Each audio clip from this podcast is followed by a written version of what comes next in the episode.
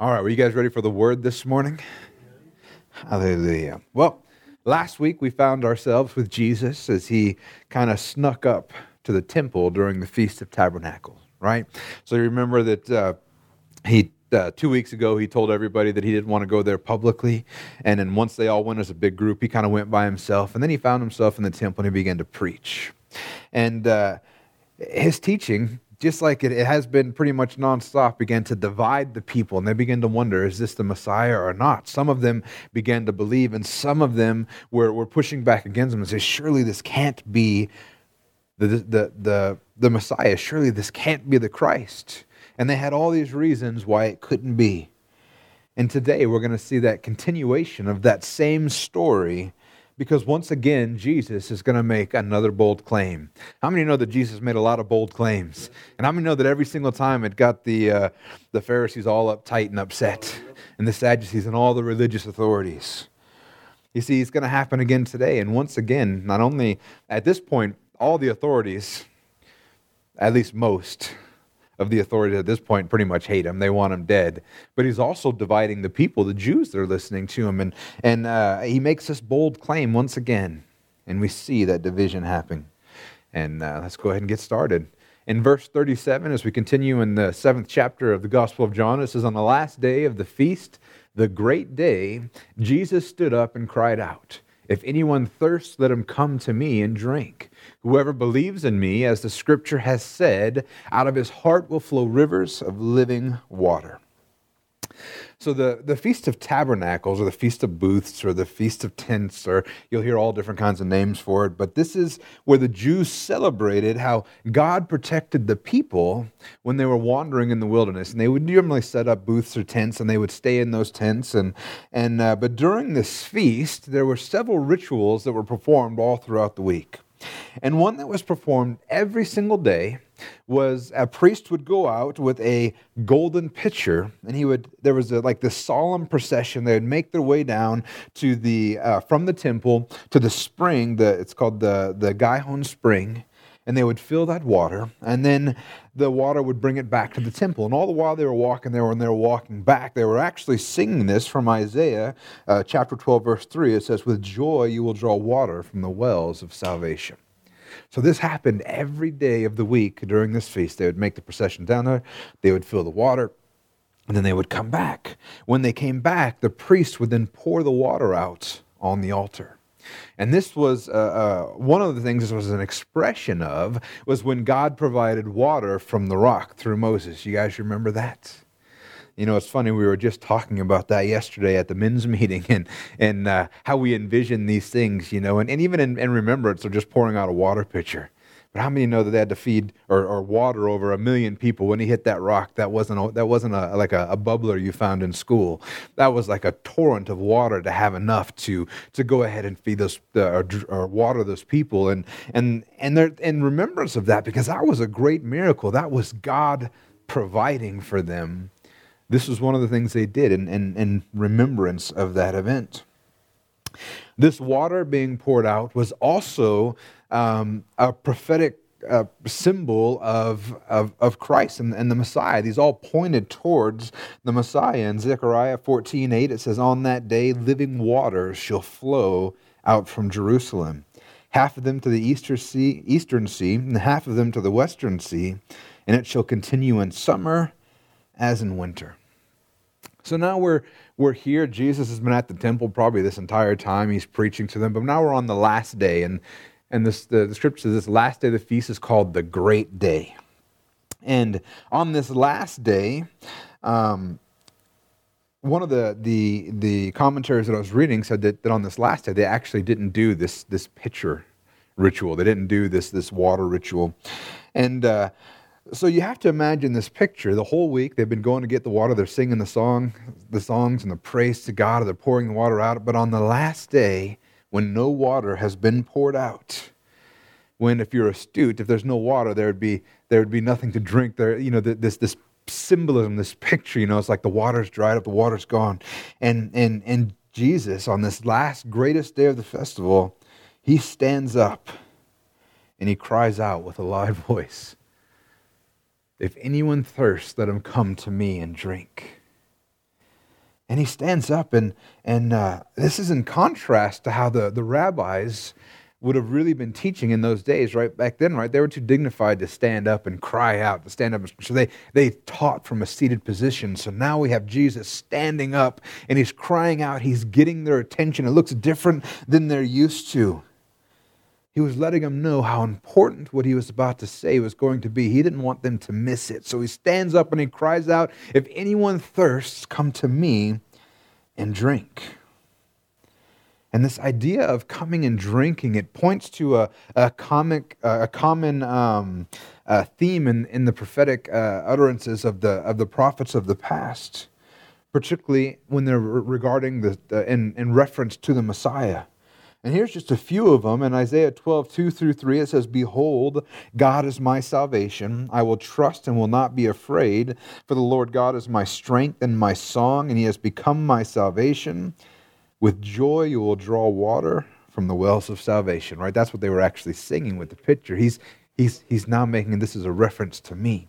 Isaiah 44, 3 through 4 For I will pour water on a thirsty land and streams on the dry ground. I will pour my spirit upon your offspring and my blessing on your descendants. They will spring up among the grass like willows by flowing streams.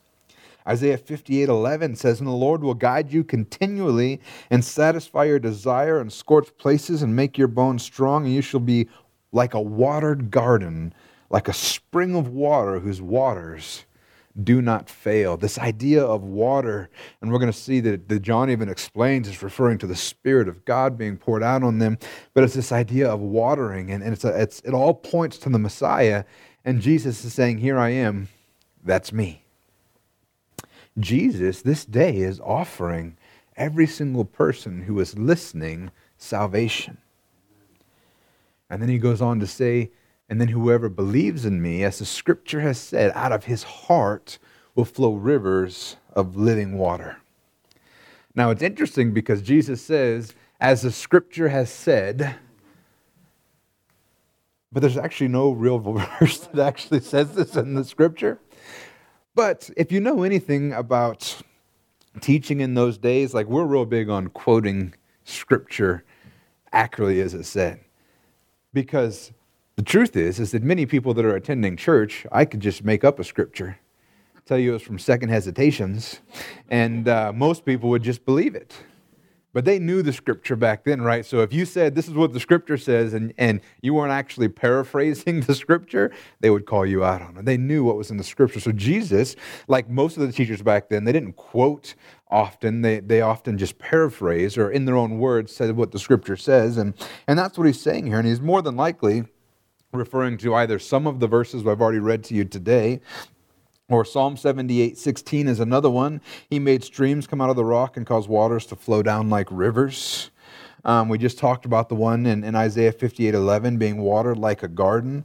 Could have been a reference to Zechariah 14 8, which I read earlier, which was that on, on that day, living water shall flow from Jerusalem. So Jesus is paraphrasing all of these, these, these scriptures that point to the Messiah when he's making these, these, these, uh, these statements. But as I read this and I try to imagine what is being said here, it says, out of his heart will flow rivers of living water, right? So whoever believes in him, whoever actually comes to him and drinks, whoever comes to him and receives from him, and like I said, as John says in a moment, we're talking about the Holy Spirit here. If you receive this Spirit, then out of you, out of your heart, is going to flow rivers of, of living water. Now, how, how would it work for that to flow out of you. Now you think about that. If you have a pitcher of water and, and, and you put water in it, what happens? It fills up with water. But what happens when you have. He's okay, don't worry. Hallelujah. He was just raising his hand. He was going to tell, he was going to answer the question. So.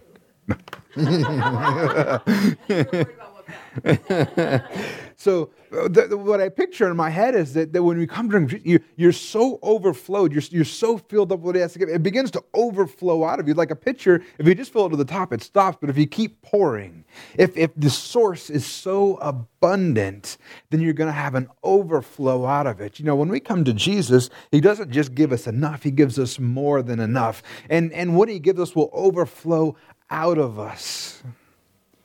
And in this case, he's speaking of the Spirit. When the Spirit becomes inside of you, it should be overflowing out of you. The Spirit of God, the love of God, should be overflowing out of you towards others. Amen. So, and I already gave you the spoiler on this, but in John, in the next, the next verse, John says, Now this he said about the Spirit, whom those believed in him were to receive. For as yet the Spirit had not been given because Jesus was not yet glorified. So John goes ahead and clarifies what he's speaking about. And this is good. I like when the Bible clarifies stuff for us, so that way we don't have to be confused. And and uh, really, he's, he's wanting to make sure that the, the readers of this of this letter are, are understanding what he's trying to say. And really, it's for us too today. You know, uh, how many know that when when uh, uh, God had this stuff written down, He was thinking about us today too, so that we could hear this word. So this is for our benefit as well, so we can understand. Because so many people hear what Jesus is saying and they got confused. Matter of fact, that seems to be a common theme over and over and over when Jesus is speaking to the Jewish people as they, they don't understand what he's saying. He says one thing and they just, they just take it a completely different way. So John didn't want us to get confused in this case. This is what he's talking about. And the reality is, is to be honest, the people that are hearing this, they're kind of at a disadvantage hmm. that we don't have. We're already past the day when the Spirit's been given. We know what he's talking about. But at this point, the Spirit's not even been given. So they, they, they, they really are, are struggling to know with what he's talking about. And but the Spirit hasn't been given. Now, this isn't to say that the Holy Spirit didn't exist or the Holy Spirit wasn't active before this time. You, you don't have to read that far in the Old Testament to know the Holy Spirit was active. But the difference is, is the Holy Spirit wasn't indwelling in each and every one of us like He is now. When you're born again, the Holy Spirit comes to, to live inside of you. And, and actually, and based on what John is saying here, I think that uh, the only conclusion that I can come to is that he's not actually talking about the indwelling of the Holy Spirit when you get born again, but he's actually talking about the baptism of the Holy Spirit. And let me tell you why. When you believe, at that moment, the Holy Spirit comes to take residence inside of you.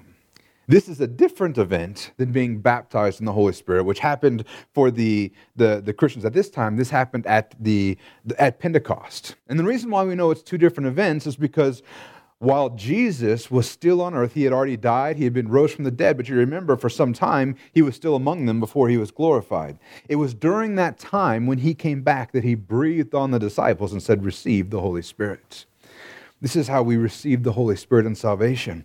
But if you if you know your, your Bible, you know that that that the Holy Spirit doesn't actually come to the people, to rest on the people, to, to, to that this baptism of the Holy Spirit until the day of Pentecost. Because Jesus said, I must go now, I'll send another, and power will come upon you. You guys remember that. So the Holy Spirit was given in salvation before Jesus ascended to heaven. But then the Holy Spirit was given again. The baptism of the Holy Spirit, the Holy Spirit coming upon you, happened after Jesus ascended. Well, what does this say here?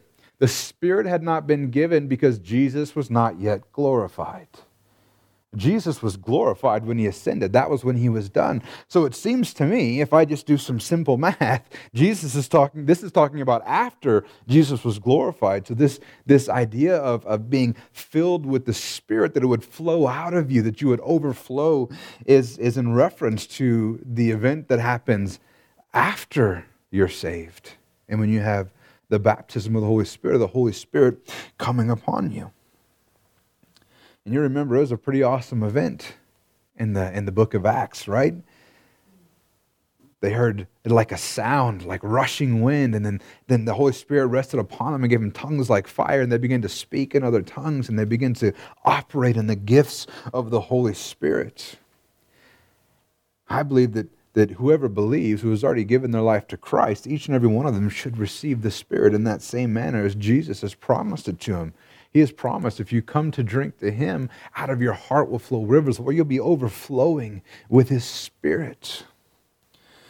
And the reality is, is that, that we're, we're a church that believes in the gifts of the Holy Spirit and operating in the gifts of the Holy Spirit. If you've not been baptized in the Holy Spirit, then the scripture says you only need to ask. The Bible says that if, uh, if, a, if, a, if a, a child asks a dad for something to eat, would he give him a rock? Of course not. Well, how much more so will God give greater gifts to those who ask of him?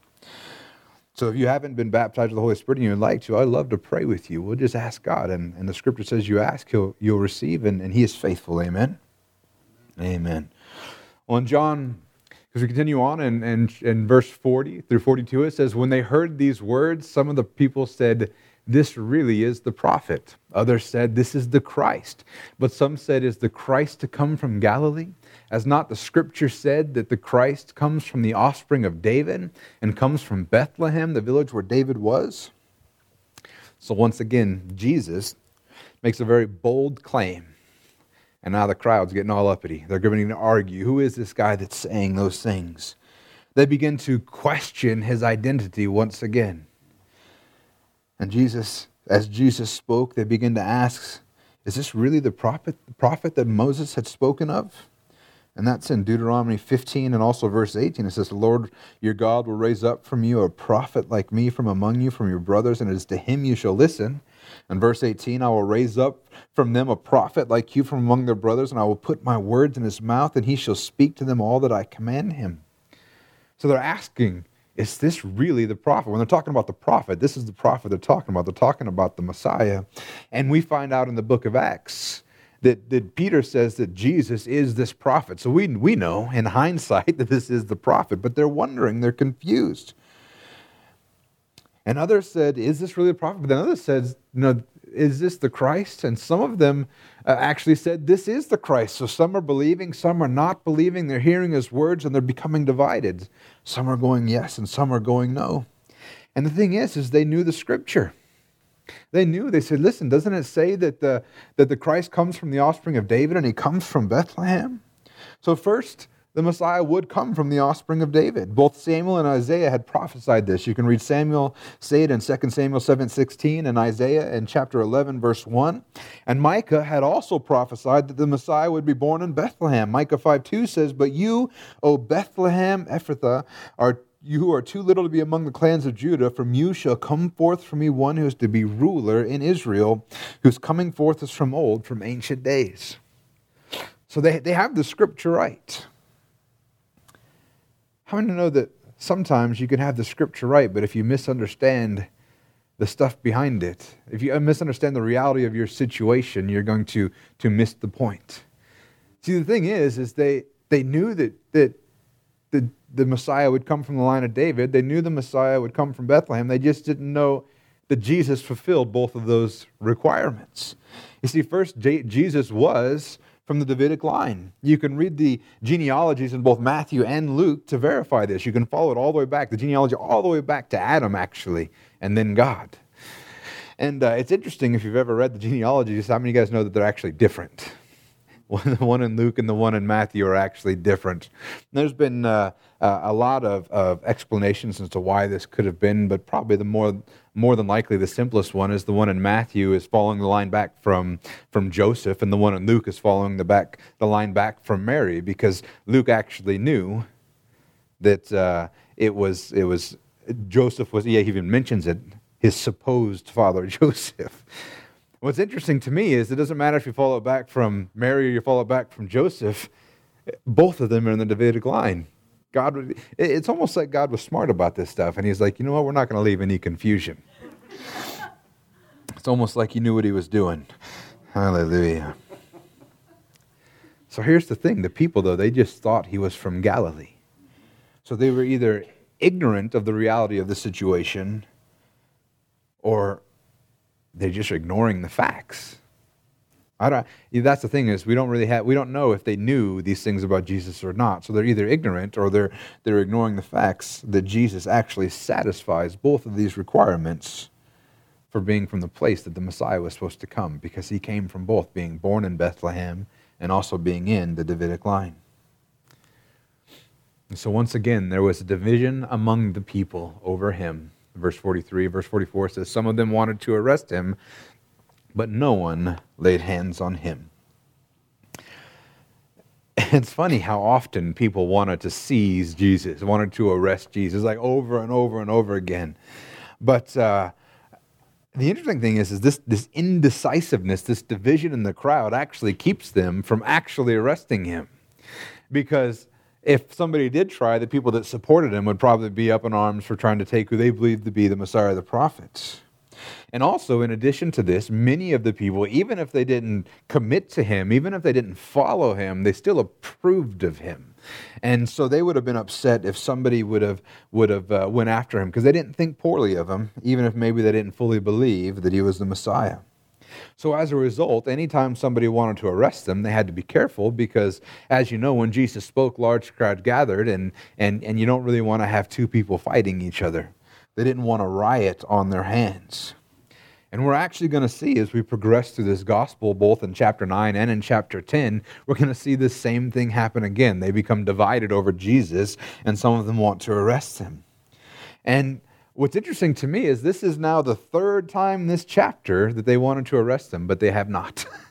right? The first time the people wanted to, were, were up in arms over him and they wanted to, to do the citizen's arrest, right? They wanted to seize him. And then we sent the temple guards and the temple guards show up and they're supposed to arrest him and that doesn't happen. And now we're here. They're, they're getting all upset again at what he's saying and, and uh, he's not arrested again.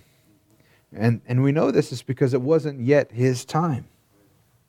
You see, God had a plan for when Jesus would be arrested and ultimately killed, but the timing was not right yet, so Jesus remained free, able to teach. And this is interesting to me because when I look at this, because on one hand, it says many a couple times that Jesus left an area so he wouldn't be arrested or so he wouldn't be killed because it wasn't yet his time. And then there are times like this where he doesn't, and it says that their attempts failed because it wasn't yet his time you know, when he, when he was asked to go publicly to this temple right now, he says, No, I can't go yet. It's not my time. But then he goes anyway, and then because it's not their time, they don't arrest him. And it, it got me thinking, and, and uh, it seems to me that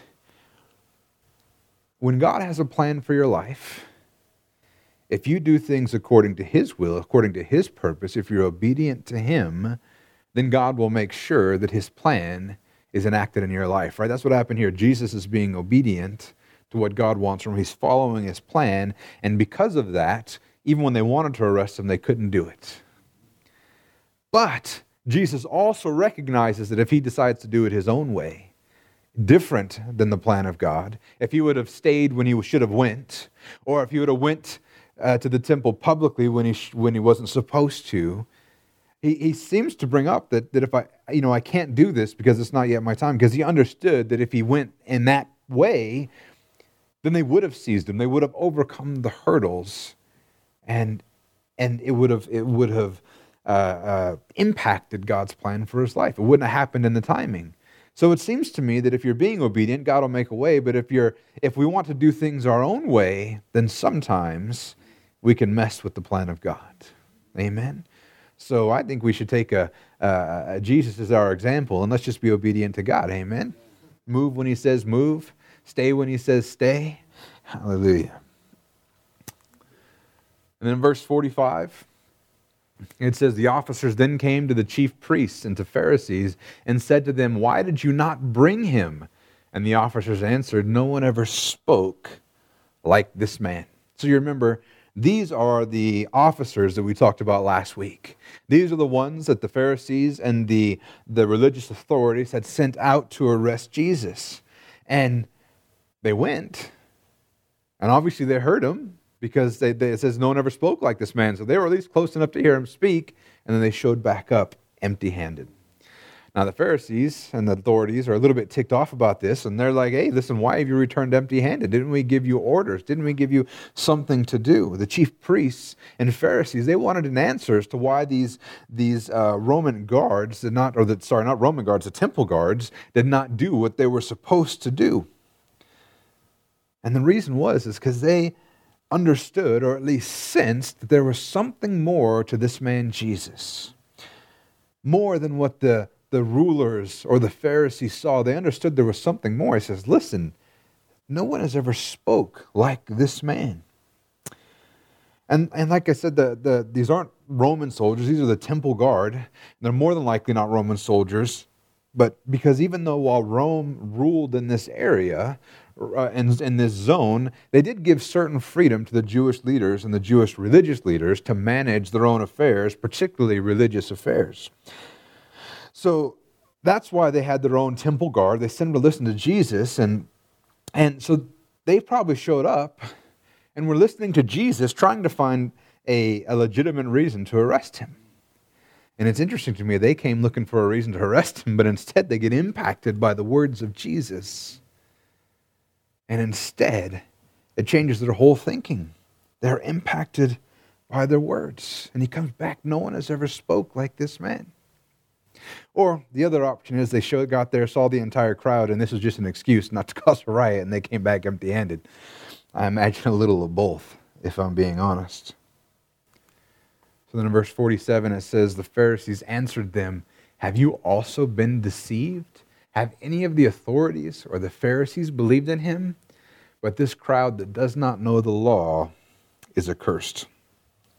You see, the Pharisees didn't accept this as an excuse. So they said, Wait a minute. You're coming back here saying this man speaks amazing? Have you not also been deceived just like the rest of them? They believed that anybody who could support Jesus, anybody that would follow Jesus, anybody that would listen to his words and come away with any other opinion than he should be killed, they must be deceived. And their argument was this listen, have you also been deceived? Have any of the authorities or have any of the Pharisees believed in him? Have they believed what he was saying? You see, because here's the argument if none of the authorities or the Pharisees believed it, then it couldn't possibly be true. Like, listen, we're, we're the ones that, that, that know everything. We know the law. If we don't believe it, it can't possibly be true. So, anybody else who does believe it, they're being deceived. And the funny thing is, is that if it's not true already, which it might be, but if it's not true already, then very soon many authorities and Pharisees are going to believe in Jesus. In John 12, 42, just five chapters more, it says, Nevertheless, many of the authorities believed in him, but for fear of the Pharisees, they did not confess it, so they didn't get put out of the synagogue. So we already know that many authorities were going to believe. In John 19, 38 through 39, it says, After these things, Joseph of, of Arimathea, who was the disciple of Jesus, but secretly for the fears of Jews, asked uh, Pilate, that he might take away the body of Jesus. And Pilate gave him permission. So he came and took away his body. Nicodemus, also, who earlier had come to Jesus by night, came bringing a mixture of myrrh and aloes and about 75 pounds in weight. Nicodemus was a Pharisee. And he came to support Jesus after Nicodemus believed. If he doesn't believe now, he already he is going to believe in the future. So this statement is actually quite ignorant on behalf of the Pharisees because like I said, if they don't believe already, it's going to happen very soon. And, and how many know that this argument kind of falls apart if anybody, if any of them begin to believe? But they says, you know what? Maybe the, maybe the crowds believe Jesus. But the Pharisees, you know, we know the law and we don't believe in it. And, and the reason why these people are being deceived because they just don't know the law well enough. They just don't know it good enough. So that's why that they're accursed. And I find this quite interesting because every time that the Bible describes the Jewish people listening to Jesus, their reasons for thinking he is or isn't the Messiah, they're always using Scripture. It seems to me that they know the Scripture pretty well. Matter of fact, they keep using over and over the law for the foundation of, of their arguments. Even if they don't understand Jesus' background, so they're misapplying the law, they're still using the law. So it seems like that they, uh, these guys actually know the law. And it's, it's funny to me because in this case, because of their ignorance, or potentially because of their ignorance, they're in a better position to receive the truth that Jesus is sharing with them. And we see this today as well, right? Particularly in the United States, we, we live our entire life being told that science can explain everything. And as an aside, I actually believe that science can explain everything because all science is is describing the rules and the laws that God set up. So, in a sense, Yes, it can, because we're just describing what, what God has already put in motion. But in the sense that it is our authority, it's wrong, right? And people think that no, science is the way. Nothing happens without without a, a cause, and and uh, uh, and and in that case, then there, there, can't be miracles. There can't be anything supernatural because science can't explain it, right? So all of these things. So because we have this idea in our head, because we're we're so smart, I believe that's why we don't see as many miracles in the United States as you see in other countries where they're still welcome to the supernatural. We've been told our whole life that it can't happen. And it's no wonder we started to believe that. We've actually started to, to, to uh, um, operate in unbelief when it comes to those things because what we've been told our entire life. We're unwilling to accept the supernatural, responding in disbelief, and ultimately we limit the work of God in our life when we do that. Jesus' lack of miracles in his own hometown are an example of this. Why couldn't Jesus do a lot of miracles? Because of their disbelief. They've, they had already made up their mind. Their disbelief actually limited the ability of God to work in their lives. I want to be clear. We can't limit the ability of God to work generally, but we can limit the ability of God to work in our lives when we don't trust Him. And that's what happened in Jesus' hometown. So it seems to me that you ever guys ever heard the expression you're too smart for your own good? I think that kind of applies here. These Pharisees were too smart for their own good and they were missing it because they had already made a decision. And they pointed fingers at the crowd, claiming they were deceived, when in fact, it was them who were deceived. And then in John 7 50 through 51, here's Nicodemus again. Nicodemus, who had gone to him before, gone to Jesus before, and it was one of them. So Nicodemus was one of the Pharisees. He said to them, Does our law judge a man without first giving him a hearing and learning what he does? So, as the Pharisees are rebuking the temple guards, they're chewing on them, saying, Hey, are you yet deceived as well? Um, uh, Nicodemus, who is a Pharisee, steps in and he, begins to, to push back against the other Pharisees. And Nicodemus is the one who had already gone and spoke to Jesus earlier in the gospel. He's the one, you can read about it in chapter 3, but he's the one that found out that you must be born again. And uh, uh, the irony of the situation that's happening here is that moments before, the Pharisees claimed that none of the, the other Pharisees believed in Jesus. Now, Nicodemus, if he isn't already starting to, we know in the future he is going to believe in Jesus. I read you the scripture just a couple moments ago. And, uh, but this Nicodemus, who, who actually, I think, is starting to believe in Jesus, um, he's the one that provided the spices for Jesus. He's there and he's watching the other Pharisees argue with the guards about how the crowd doesn't know the law. So Nicodemus reminds them that the law that they claim to know so well requires that they give Jesus a hearing. You know, it's funny. That's how hypocrisy sneaks into our life, is when we selectively apply the things that we know. So here, they're, they're all about the law, and these people are being deceived. But when it comes to the law about, about giving a person a hearing, they didn't want to hear it about Jesus. You see, in Deuteronomy 1.16, we find that an accused person must be heard before a judge. Deuteronomy 1:16 says, "And I charge your judges at the time, hear the cases between your brothers and judge righteously between a man and his brother or the alien who is with him." This is what their law said that they were supposed to be doing, but this is in direct contrast to what the Pharisees wanted. You see, they hated Jesus and they wanted him dead.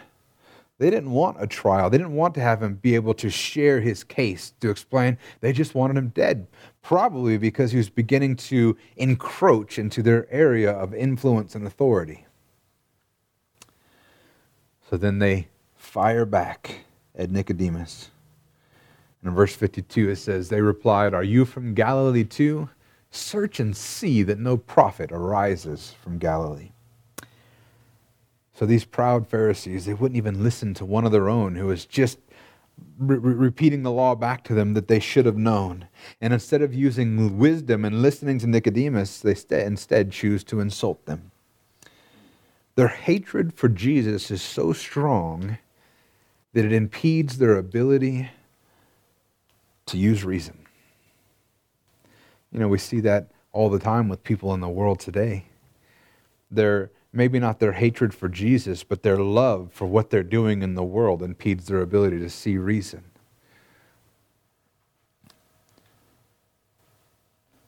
See, the thing is, is that not only does it impede their ability to see reason, but it also highlighted that they weren't really devoted to the law, only their own desires. Because if they were devoted to the law, they would have repented immediately. Notice the difference of one who screws up but repents. This is David, a, God, a man after God's own heart. When he was confronted with his sin, when he basically had Beth's, uh, Bathsheba's husband killed, and because he was with her, when he's confronted with this sin, what does David do? He immediately repents. He immediately recognizes what he did was wrong and he repented. In contrast, the Pharisees, they hear what the Word of God says. Instead of repenting of what they're doing, they just keep going on with their own desires instead of following God's Word. So they sarcastically say to Nicodemus, Are you from Galilee too? Search this and see that no prophet arises from Galilee. They're basically saying, What, are you one of those pathetic and lowly Galileans as well? It's kind of the old, uh, and you've probably seen people do it, they can't contend with the argument, so they attack the arguer. That's basically what's happening here. They knew that they didn't have a leg to stand on because they were ignoring the law, so instead they began to attack him. And it's funny because it's like they're going to prove their point by saying, you know what? Are you one of the Galileans too? They insult him and say, you know, go search and see that no prophet arises from Galilee. So they're supposed to know the, the, the law. They know the law, and they know that there's no prophet that arises from Galilee. Why don't you go look and see for yourself? And this is ironic to me because the problem is they don't know the law as well that they, as well they thought. Because if they just mean any prophet, so and it's not real clear, but let's just say they're talking about any prophet, go and see that no prophet ever comes from Galilee. Well, Jonah and Elijah both come from that area. So now we've got two prophets that are from there. So not so so that's not right. Well, then you can say, well, maybe they're talking about the prophet that Moses was talking about. And if they're specifically referring to the prophet that Moses spoke about, then they would then they should know that the pro, that the the prophet from uh, this prophet from Galilee was born in in Bethlehem. They should know that the prophet that they're pointing to to say they can't be the prophet Jesus, that he was born in Bethlehem, exactly where Micah prophesied that the Messiah would come from. In addition, Isaiah says this about the Messiah. And Isaiah 9, 1 through 2 says, But there will be no gloom for her who is in anguish in the former time. He brought into contempt the land of Zebulun and the land of Naphtali. But in the latter time he has made glorious the way of the sea, the land beyond the Jordan, Galilee of the nations. The people who walked in darkness have seen a great light. Those who dwelt in a land of deep darkness, on them the light has shone. Not only does the scripture say that that uh, the, the prophet that Moses was speaking about is coming from Bethlehem, which also Jesus came from. The scripture also says in Isaiah that, that the Messiah would be a light to Galilee. The problem is, is it seems that their pride and hatred for Jesus was so strong that it wouldn't let them see the truth. You know, that's one of the things that Jesus always got on to the religious leaders for being hypocrites because they were just concerned with what they wanted and they applied the law as they saw fit. But, church, the reality is, is that every argument they made, Jesus had a counter because he was the Messiah, he was the Christ. And, uh, you know, I would encourage all of us to be careful that we're not selectively applying Scripture in our life as well. Amen.